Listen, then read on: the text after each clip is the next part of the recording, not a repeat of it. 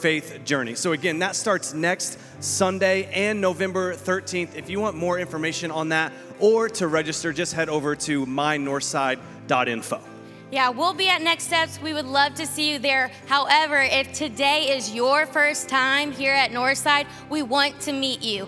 All you have to do is head out to the living room, out in the lobby. We have staff, volunteers, and even a free gift for you to take home. Absolutely. Lots of free stuff tonight. Free chili, free tonight, this morning. Yeah. Free chili, free biscuits, free gift if it's your first time. Um, and what Shelby just said, that, that is the heart of our church. That is the heart of Northside. Um, we want to connect with you. As a matter of fact, our vision here at Northside is connecting unconnected people to Jesus. And that is something that we love to see um, every single weekend. And let me just say this. Um, those connections, uh, connecting unconnected people, all the life change that is happening, none of that would be possible if it weren't for the generosity uh, in this room. So let me just be one of the first to say to those of you who give, thank you so much for your generosity. Uh, and also, let me say, if you came prepared to give today, you can head over to mynorthside.info. It's incredibly easy to do on there. Or uh, we do have giving boxes located at um, the exits as you leave today. All right, y'all, this is my favorite part of service meeting new people. so go ahead, stand up, shake your neighbor's hand, and sing with us. We're so glad you're here.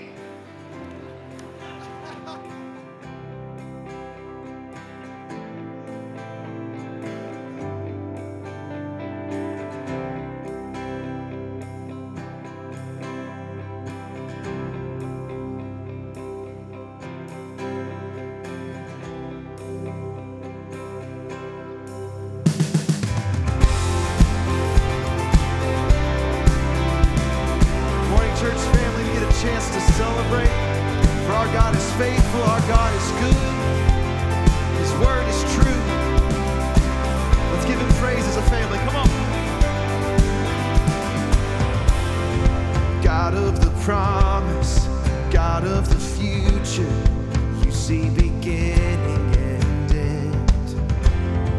God of the rescue, God of the breakthrough.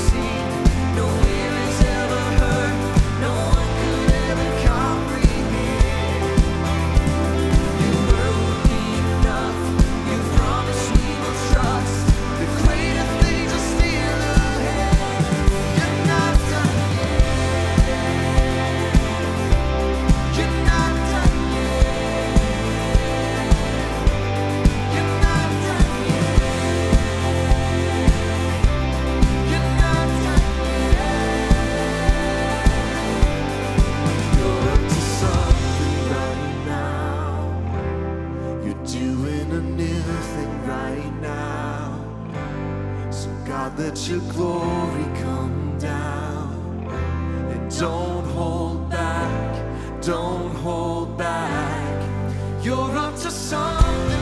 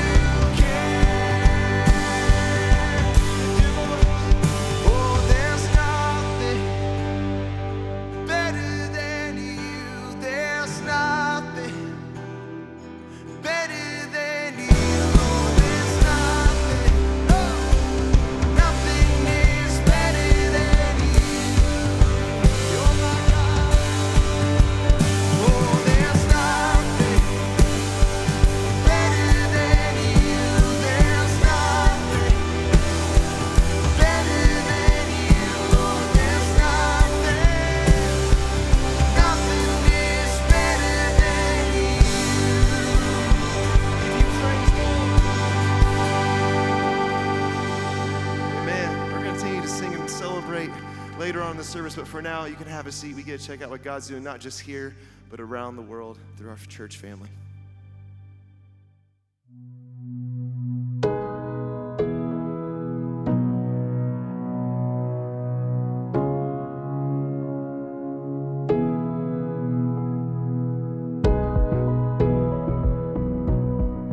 So proud of Northside and the 334 people who responded to God's call to come and serve here in Guatemala. People came to, to lead projects, to build houses. There's 14 houses that were built this week. We had hundreds of patients that came to receive help from the medical clinic, a dental and, and a vision clinic. And we had hundreds of kids come to the soccer and the, the girls' outreach. It's just fantastic to see Northside be in the hands and feet of Jesus and loving on people in His name. And, uh, I, I was really excited about all the first time people that were on this experience and seeing God at work and in some cases, maybe for the first time, allowing God to work in and through them and seeing what can be accomplished. And even though we finished all these different projects, what was maybe even better was the impact that was made in our own lives, our own hearts, and God teaching us lessons we might not learn anywhere else except for when we step out of our comfort zone and just allow God to work. One of my favorite quotes from the week came from a 19 year old, and he says, I worked harder this week than I've ever worked in my life, and I didn't get paid a single penny. But I'm leaving here richer than I was before. And I think that sums it up for most all of us who are impacted by what God has done in us and through us. We've said what happens in Guatemala does not stay in Guatemala, but hopefully we take it back to southern Indiana and make it a part of our regular lifestyle of service and fellowship and allowing God to work in and through us. Thank you, Northside, for supporting this effort and being a part of it. Let's do this again sometime. Yeah, praise the Lord on that, man. What an incredible just recap of what God has done in the life of His church here. My name's Nate. I want to welcome you, especially if it's your first time. And I just want to introduce you and remind you uh, about our loving God who has called you and I into a relationship with Him. But here's the beauty of God He says, I don't want to just have a relationship with you. Here's what I want to do I want to begin to bring my relationship to the world through you. And this is the opportunity that you and I have as his church. And what I love, Doug said in this on that trip, we had teenagers who have worked harder than they've ever worked before. And I love that phrase I've worked harder and I didn't get paid a dime, right? But then there's something that happens when you and I begin to, to do the work of the kingdom of God that it is greater than any paycheck we could get to see the life change. I heard the story. You know, we built 14 homes down there, and there was one, uh, Maddie Summers, who leads our women's life groups here. Uh, she had a team of women who built, an all women build team who built a house in, in actually three days. And uh, it was just an amazing deal of them stepping up, and they were rained out and they stepped up. And, and this is what the scripture says of, about the church it's this that you and I get to become the people of God. That you and I are invited into this bigger story of God. And we're doing this series called Chill, and it's all about discovering God's rhythm for our heart to be at rest. And see, oftentimes here's our problem we long for rest, but we don't know the rhythms that God has for us to bring rest. And I know if you talk to anybody who went on that trip, they were more tired when they got back. But here's the thing they were more fulfilled than ever before. And the reason why was this they were beginning to operate with the kingdom rhythms. See, the kingdom of God says this we don't just exist for ourselves, we exist for the ways of God. And what happens is this there is joy that God can only bring to our life when we pay attention to his rhythms. When you and I begin to live with his rhythms, and what we're gonna talk about today is this how do you and I keep the rhythm of celebration? You know, that's why today, you know, afterwards, we're going to celebrate today who Jesus is and what he's done, and we're going to eat a little chili afterwards just to celebrate a little bit more. And there's just something good. I don't know if you're like, you're like 10 a.m., I don't know. Maybe take it home with you, all right? And you'll eat it in a couple hours. But there's something good that happens, even if you're not a believer here today, there is something good. You know it in your soul when you take time to celebrate. You know the good at work when people take time to celebrate your accomplishments. They say this one of the things that people don't always say that they want to hear, but actually it does so good is this when people actually say their name out loud in front of everybody and the good that they bring into the world. Literally this week, that could be a good uh, just exercise for you at work or in your home, just to say the good that you're seeing. And, and, for us, what happens is this oftentimes we want to celebrate the good of God, we want to seek His kingdom, but here's what you'll find out. You'll find out, and you'll experience it today. It's this you and I will have conflicts. And what will happen very quickly is this the conflicts that you and I face, here's what happens they steal our celebration. And God has made you and I to celebrate the kingdom of God, to live in the kingdom of God. Uh, last week, at the end of the service, we asked you guys to share your burdens with us and to put it in receptacles. And here is the stack of hundreds and hundreds of cards that were from people in this room that wrote down here are the burdens that I'm carrying. We prayed over every single one of these cards this week at our all staff. If you put one of these cards down, man, we prayed for you. We looked over this, we saw the worry, we saw the fear, we saw the burdens that people were carrying, and we prayed. And here's what will happen sometimes the weight of these burdens begin to steal our celebration, they begin to steal our joy. For me personally, uh, one of the burdens that I'm carrying right now, uh, my wife Ruthie and I, uh, we found out that our neighbor just got diagnosed with pancreatic cancer.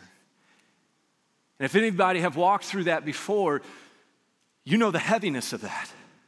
And, and this is the question how do you and I, as Christians, celebrate and keep that rhythm when you know potentially that could cut somebody's life short? And now every single time, boy, last night, that was the first time to say it. I just, it just kind of got choked up in that moment because every day we look out and we see our neighbor's house and we see our neighbors, and here's what happens. It just, it's overwhelming in our heart just to begin to pray for them, for them to begin to know. And here is the hope of Jesus, even in the midst of conflict and even in the midst of burden, is this. The hope of Jesus is this that no matter what sin you and I have encountered, maybe sin that's been done to us or sin that we have done or the situation that we're in. Here's the good news of God there is not a situation that the hope of Jesus does not overcome. Amen? And even when my neighbor might be facing what is a potential death sentence, here's what we celebrate today that there's one who's come and died and rose again. And so, what I know is this I have a hope that is beyond this life and it is found in Jesus. And what happens is this it's not that my burdens go away, it's not that hard situations go away, it's this it's that I am constantly reminded of the one who has stepped into my burden and the one who has stepped into my situation. And see, that is where our celebration is. And today, what I want us to do is this I want us to be reminded about why we can celebrate. And celebration doesn't mean that you stuff your emotions. Some of us, that's what we've been told growing up, or maybe in the church, it's this just stuff your emotions. Or, or, maybe you might be like me, you don't stuff your emotions, you eat your emotions, right? You know, and I, I know when I come home from a, a, day where I don't feel like I've been a great pastor or a great leader, uh, you know what I turn to? Fritos, right? You know, it's like, it's like man, there's, there's just some comfort food. And, you know, if I'm having like a, a really like bad day or something like that, I'm like, order those mango habanero wings from Buffalo Wild Wings. It's going down, right? You know, it's like, I, that is my comfort food. And, and what's funny sometimes is, is my wife, she'll know like, okay, something's up with Nate because I'll come home and she'll be making dinner and I'll still eat a bag of Fritos. And she's like, I'm making dinner. I'm like, I know, bad day, right? Bad day. And now here's the thing here's what happens. We begin to have these things and these emotions, and we lose our joy. And we lose our sense of celebration and what God has done, and we forget it, and we begin to replace it with things. And what you're gonna find today, and what I'm gonna find today, and I need to hear over and over again, is this I need to hear the words of Jesus in Luke chapter 15.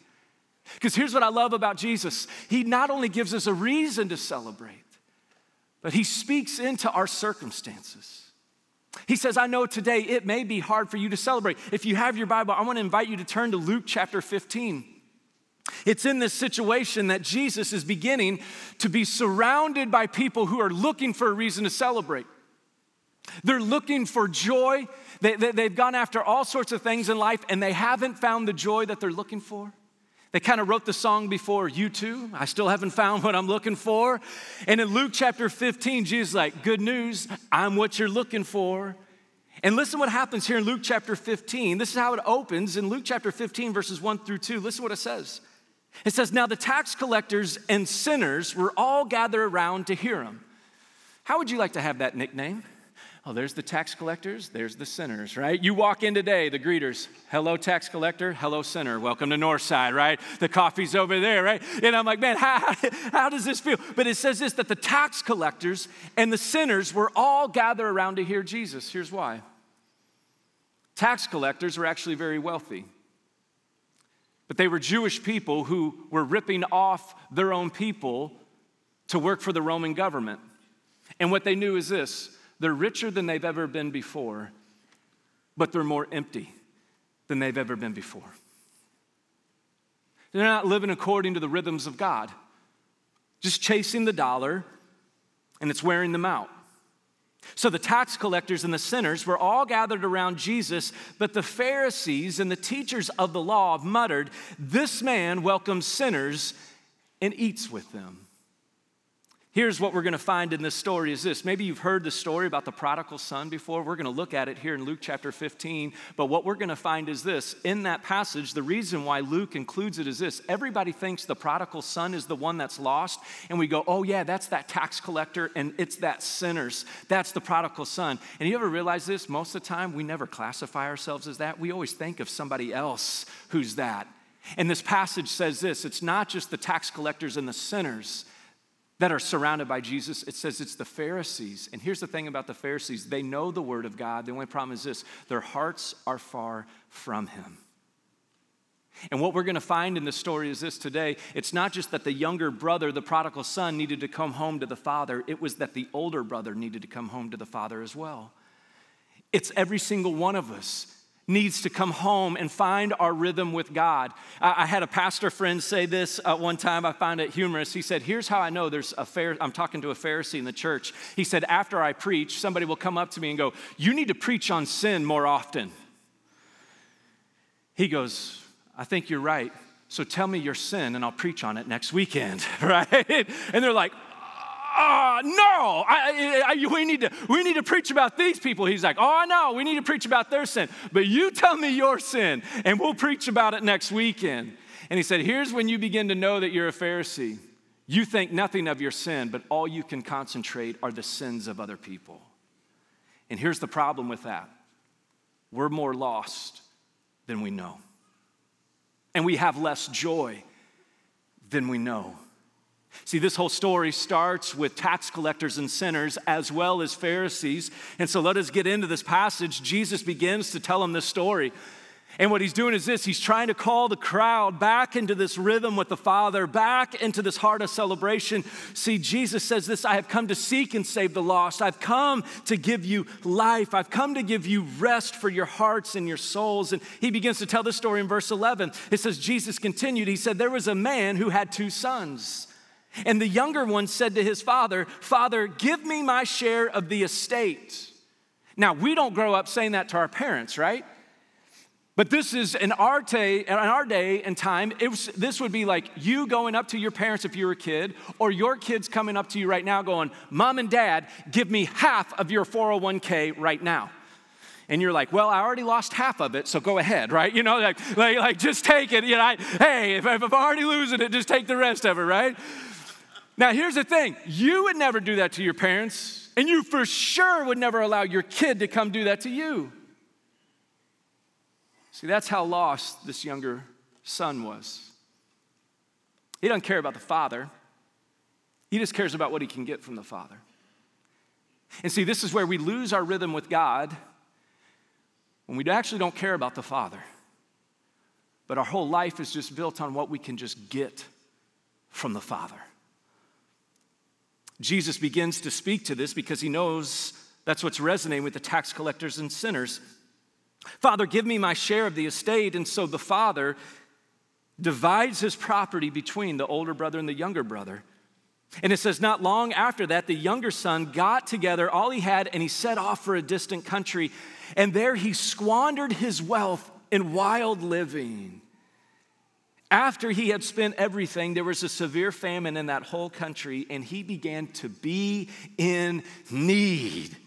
And so he went and he hired himself out to a citizen of that country who sent him to the fields to feed pigs. Now, culturally, here's what you got to understand Jesus is saying the Jews did not associate with any pigs, that was unclean. And what he's saying is this this man not only robbed from his father, now he's betrayed his religion, he's betrayed everything that his life was built on. He has absolutely ruined his life. And it says this that he longed to fill his stomach with the pods that the pigs were eating, but no one gave him anything.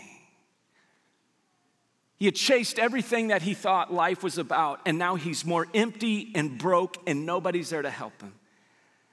But when he came to his senses, he said, How many of my father's hired men have food to spare? And here I am starving to death. I will set out and go back to my father and say to him, Father, I have sinned against heaven, against you, and I am no longer worthy to be called your son. Make me like one of your hired men. And so he got up and he went to his father. That's what we do, isn't it? I don't need my parents, I'm my own man. But dad, can you give me 20 bucks? I gotta, I gotta fill up, I gotta fill up my gas tank, right? And we, we long to be our own men. We long to go do our own things until we hit the wall. And this man's like, I'm gonna die out here. It's better for me to go be just a servant of my father. And so he goes home. Now, let's just feel that tension for a moment. If your kid has taken half your 401k and ruined it, and he's coming home and he literally smells like trash, what's your response to that? Can I just give you my gut response? Is, I, I, my boys are seven and five, so sometimes they do smell like trash when they come in the house, right? You know, I was like, I'm like, where have you been, right? But I'm just imagining my kid has ripped me off. Here's my demeanor. How'd that go for you? Where'd you spend my money? What lessons have you learned? But listen how the Father responds. See, Jesus knows that's what you and I are expecting, but He wants us to know the rhythm of the Father. But while he was still a long way off, his father saw him and was filled with compassion for him. So he ran to his son. He ran to his son and he threw his arms around him and he kissed him. And the son said to him, Father, I've sinned against heaven and I've sinned against you. I'm no longer worthy to be called your son. But the father said to his servants, Quick, bring the best robe and put it on him. Can you imagine just what that son is feeling like in that moment? Whoa, whoa, whoa. I smell like pigs. This, this, isn't good. No, no, no. Put the best robe and put a ring on his finger and sandals on his feet. Bring the fattened calf and kill it. Let's have a feast and celebrate, for this son of mine was dead and is alive again. He was lost and he is found. And so they began to what? Celebrate. See, here's our problem too many times. We're trying to celebrate before we get home to the Father. And every time you and I begin to go off to a distant land, eh, we, what we'll find is this we will end up broke, maybe not financially, but spiritually, we will end up broke. We have spent everything to go get our dreams, only to come back home empty. And what we find is this oftentimes we're afraid to come back home, aren't we? We know how guilty we are. I can't come back home. They, they won't let me back home. I don't even want to be with myself. I don't even accept myself. I can't even forgive myself. And if I can't forgive myself, why on earth would my Father forgive me? Time out. Isn't this good news that God judges us by His view, not ours? See, God has grace for us that we don't even have grace for ourselves. See, this is why Jesus is telling this story because he knows the tax collectors and sinners are beginning to believe this. There is no home for me in this world. And Jesus goes, Oh, yes, there is. It's with me and my heavenly Father. See, this is the joy that Jesus brings in this. But not only that, listen what happens here in verse 25. The father begins to celebrate the younger son, but in verse 25 it says this Meanwhile, the older son was in the field, he's working. And when he came near the house, he heard music and dancing. He's like, What's going on here, right? And so he called one of the servants and asked him, What's, what's going on? And he said, Your brother has come, he replied, and your father has killed the fattened calf because he has him back safe and sound.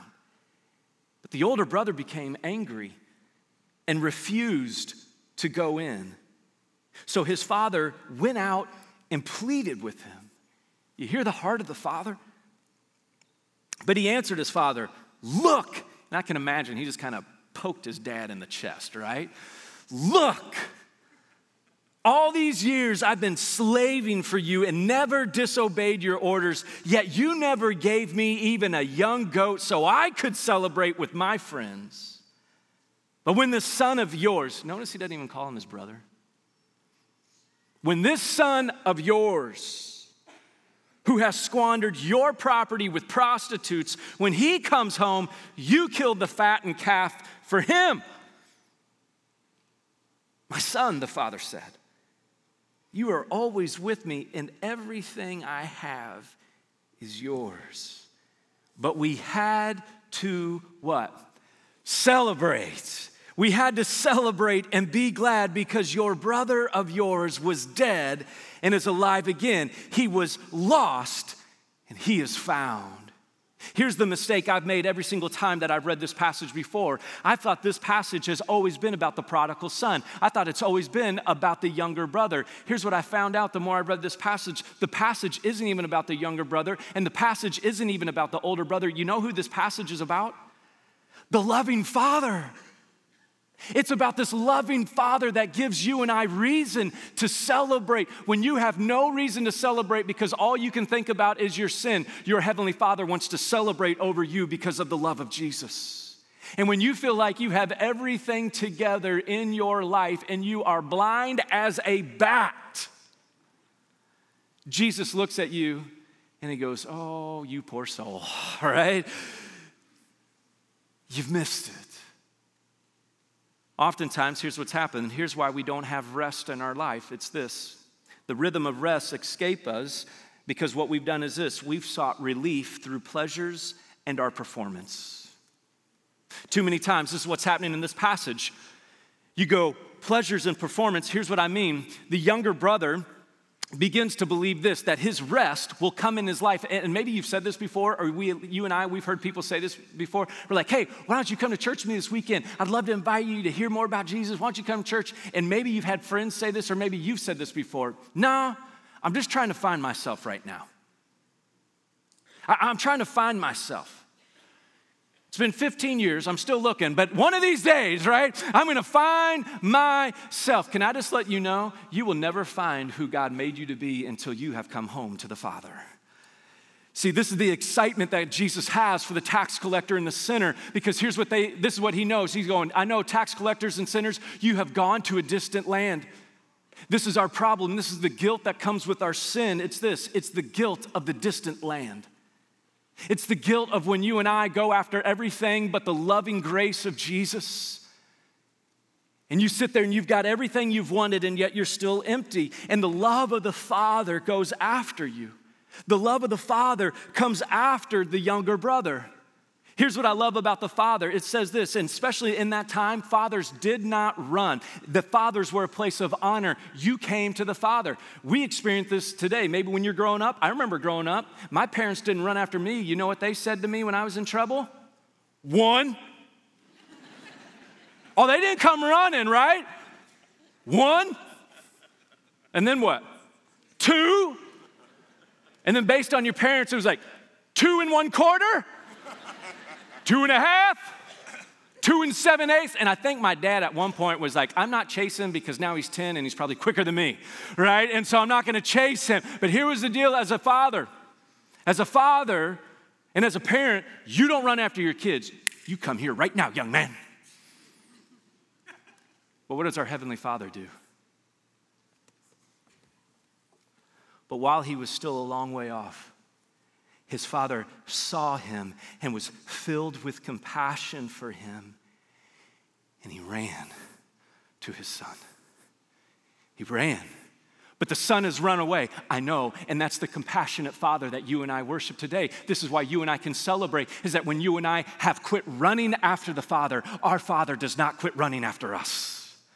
The father continues to see us in our sin and has compassion for us and wants to wrap us up in his grace and his mercy. And he sees us and he comes after. See, this is what it looks like to be the church and the people of God is we don't look at other people as older brothers. We look at people as the Father looks at us.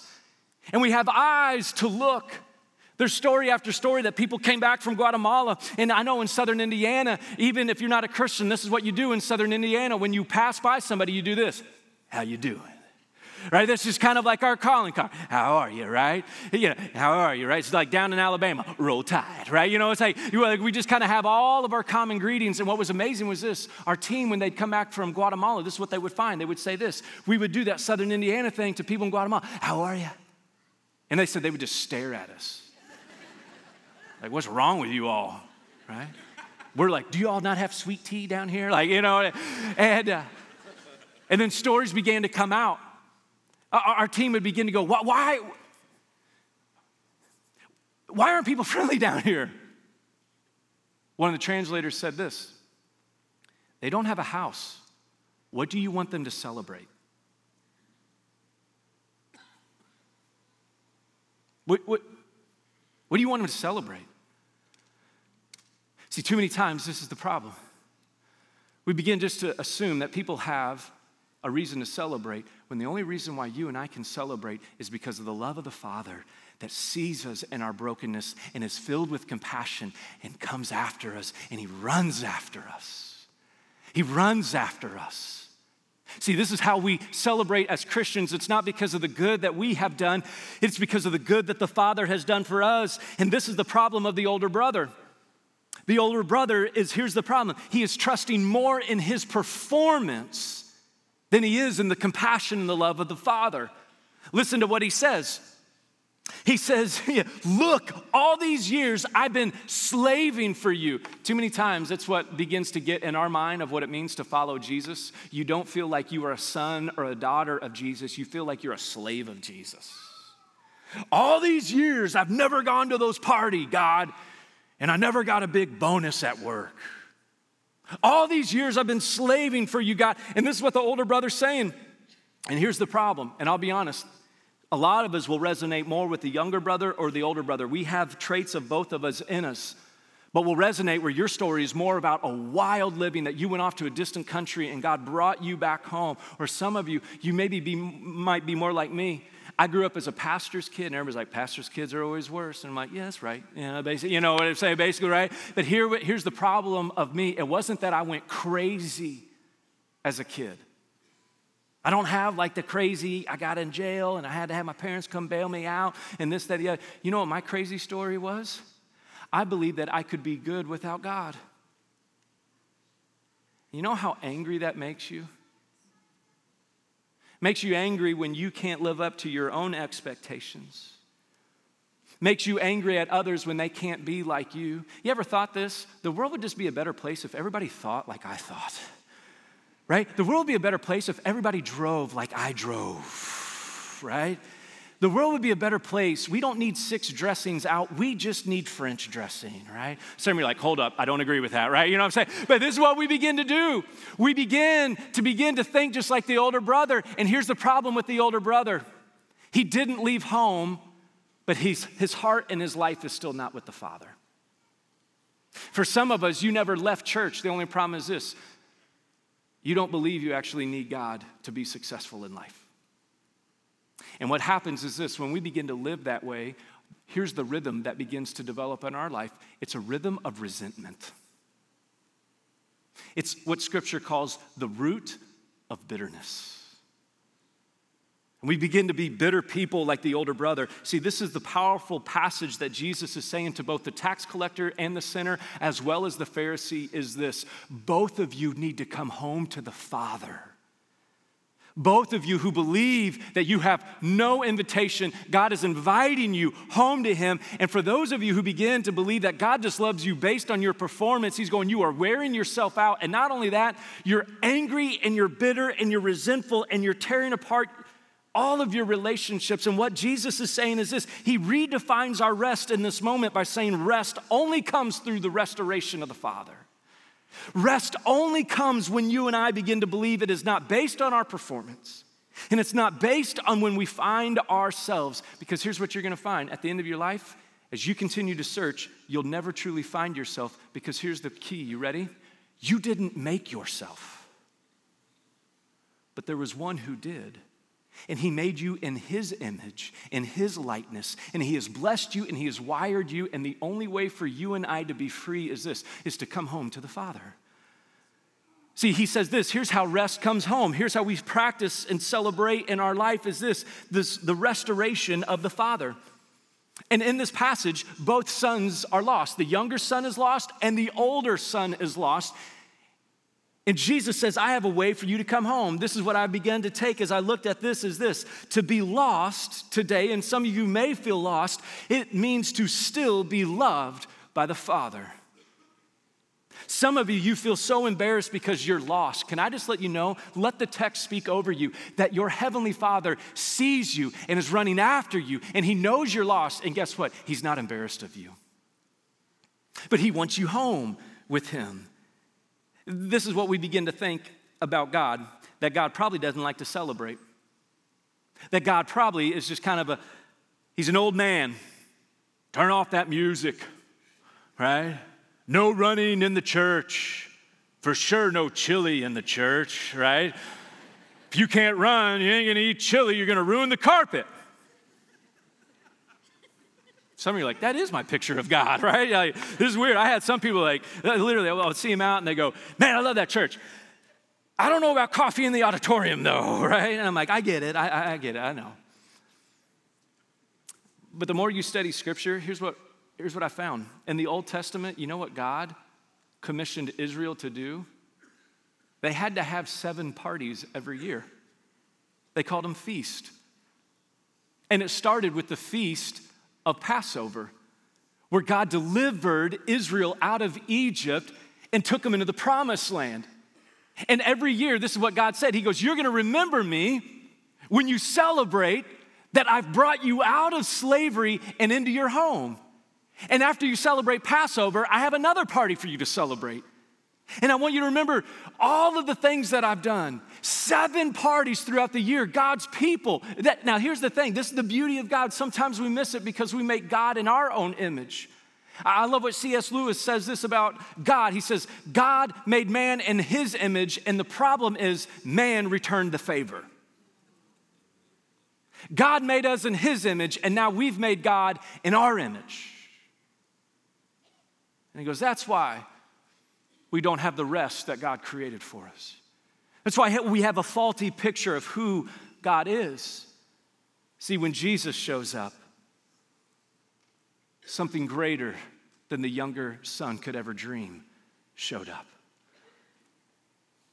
an invitation to come home. An imitation. this is what it says when the passage says that the younger brother came to his senses. Here's all the younger brother could dream of if I could only go back home and just be my dad's slave. That's, that's all he could imagine because he just needed to survive. He just needed to eat. And he comes home, and here's what he finds his father didn't want to make him a slave, his father wanted to make him his son again.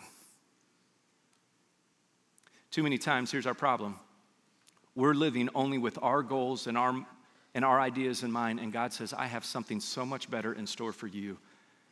And it's in Jesus. I have some, something so much better. Some of you going, Nate, I, I, I know I need to come home. How, how do I come home? It's just simply this. You ready? And it's scary, but this is what the scriptures call us to do it's to confess our sins. Not earn your way back, confess your sin. That's what the younger brother does. Father, I've sinned against heaven and I've sinned against you. Father, I've sinned against heaven and I've sinned against you. Baptized my buddy Jeff uh, last night after service. Jeff's been coming to church here for about a year. I got to become friends with him because he's the only guy who will sit next to me down here before service.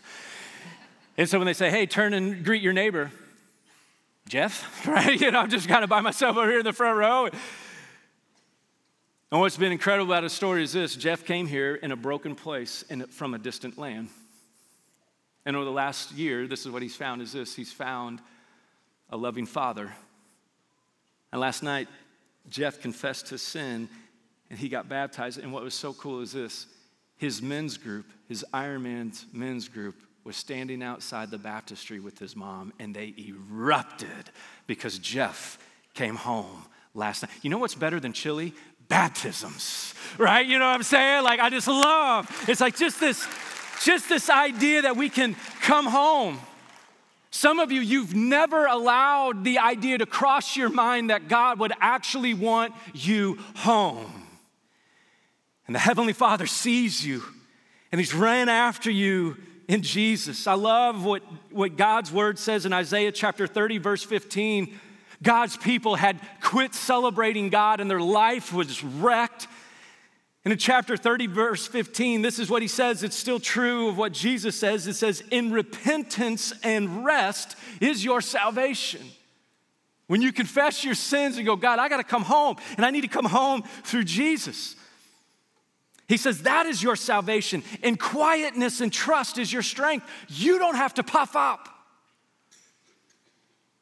You just need to confess that you need to come home to a loving God who forgives you through Jesus. Quietness and trust is your strength, but you would have none of it. Yet the Lord longs to be gracious to you. He rises to show you compassion, for the Lord is a God of justice. Blessed are all who wait for him. Blessed are you when you go, okay, no more distant lands. Because here's what happens when you come home to the Father in Jesus, He begins to make you like the Father. The compassion that you long for, the anger problem that you carry, the compassion of the Father begins to change. The graciousness that you want to love people with, the humility that you know you need, but you can't find. God goes, I have it, that's who I am, but you've got to come home to me. Rembrandt painted one of, I think it was actually his last painting of his life. There's a painting that Rembrandt made, and it's called The Return of the Prodigal. And really, what they believe is this about Rembrandt is this he lived a hard life, lost three kids, three kids died, lost two wives, tragedy, was had tons of money, then went bankrupt because he went to a distant land. And then he paints this picture, one of his last pictures, and it's the return of the prodigal. And what Rembrandt was known for is this. In Rembrandt's painting, where he wanted you to focus the most in the painting is where the light was. Now, I'm no art scholar, but part of me wants to tell Rembrandt, Rembrandt, your painting is off center, right? You know what I'm saying? Like, the prodigal's not in the middle of the painting. Rembrandt's a little bit smarter than me, but here's why he put it there. What they found was this in Rembrandt's painting, what he wanted to display is this the hands of the Father. The hands of the Father holding the prodigal who had come home. But notice who's not in the light the older brother who's on the right. And in this painting and in this passage, what's interesting is this Jesus resolves the story for the tax collector and the sinner. When you come home, here's what the Father's gonna make you. Oh, you've wasted away and you've lost all this stuff, but you know what's gonna happen when you come home? The Father is gonna scoop you up. He's gonna run after you. He's gonna change your life. You were, you were a slave to that person, but now you are a son. This is what Scripture says when you become a follower of Jesus, you are now a son or daughter of the King. There's 33 things that scripture says that when you become a Christian that happens to you. You are blessed with every spiritual blessing. You are a son or a daughter. You are co-heir with Christ. You are adopted into the family of God. You are loved, you're redeemed, you're forgiven. This is who we are. But what's interesting is this. He doesn't say if the older brother came in to the party. And in that painting with Rembrandt, you're left to wonder will the older brother actually come home? For some of you, it's not that you ran off to a distant place in your life, it's this. Will you begin to believe that you need the grace and mercy of Jesus more than your good works? See, good works follows grace. You don't get grace because of your good works. Good works follows grace. I love what it says here in the passage. It says this It said, When the older brother became angry, the father went out to the older brother and he pleaded with him. The father leaves the party and he goes out to the older brother. He's like, Hey, man, come on in. Your brother was dead, but now he's alive. He, he was lost, and now he's found. And I want you in on the party. For some of you today, you need to confess your sin. But for some of you today, and this was what I needed to learn in my life is this I needed to come home to the party that God has already. I needed to begin to step into the light that you know what? I don't save myself. And you know how I get over my judgmentalness of other people and my hatred and my anger in this world? It's that I come into the party of God. And what happens is when I step in, the compassion that I lack It's the compassion of Jesus that now begins to change me. But here's the deal in the story, they don't say if the older brother came home. But you and I today have an opportunity to come home. Because here's the good news we have an older brother. We have an older brother. This is what happens in this passage and in that time frame. If your younger brother left and went on their own, the older brother was to leave home to go get him. The older brother's like, hey, you can die. That actually saved me time. Matter of fact, you know why the older brother was so ticked? Because the father had given half of the inheritance to his younger brother. He's like, that's fine, that's yours. And when the younger brother comes back, what does the father do? He kills the what? He, fills the, he kills the fatted calf. Guess who that was? That was the older brothers, right? You want to tick a man off, mess with his steak. You know what I'm saying? Like, that will make somebody angry. So, what happens with the older brother is this he's not glad that his younger brother's home, he's ticked that now he's losing his possessions. Jesus is telling the Pharisees, Pharisees, I know you know the scriptures, but your hearts are far from God. You need to come home. Here in a moment, we're going to take communion. We're going to take the bread and the juice, and we're going to celebrate that our Father has invited us home. I want to invite you to get that out here in a moment. I, I, want you to, as we begin to head towards this time of going, you know what, maybe you're off in a distant land, or maybe you need to go, man, I've been trusting too much in my good works. And what I want to do is this just before we take communion, I want to read just these verses over you. It's what Jesus says to the younger brother. Maybe you need to hear these words, but he says this to the younger brother Let us have a feast and celebrate. For this son of mine was dead and is alive again, was lost and is found. So they began to celebrate. Today, you can begin to celebrate because your older brother has come after you and he went to the cross and he died and he rose again so that you can have life, so that you can come home, so that you can leave the distant land. And when we take communion, maybe you just need to reflect on that, that your father wants you home, or maybe you need to hear these words today. You, you resonate more with the older brother. Jesus says these words My son, the father said, You are always with me. And listen to this phrase and everything I have is yours. God wants you to know that today, that in Jesus, everything He has is yours. You can be free from your performance. You can be free from the things that you feel like you have to earn in this life to find your identity. All you have to do is this come home to the Father. And so, God, right now, before we take communion, Lord, we just pray that our hearts would come home to you. That, Father, if we're in a distant place, that God, we would know that your invitation is for us to come to you, or God, maybe we've been coming to church for a long time, but God, we we're just angry people.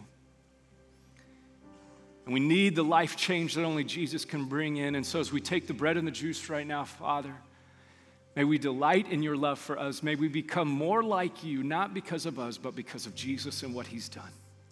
And today, God, because of you, we celebrate the hope that you've given us.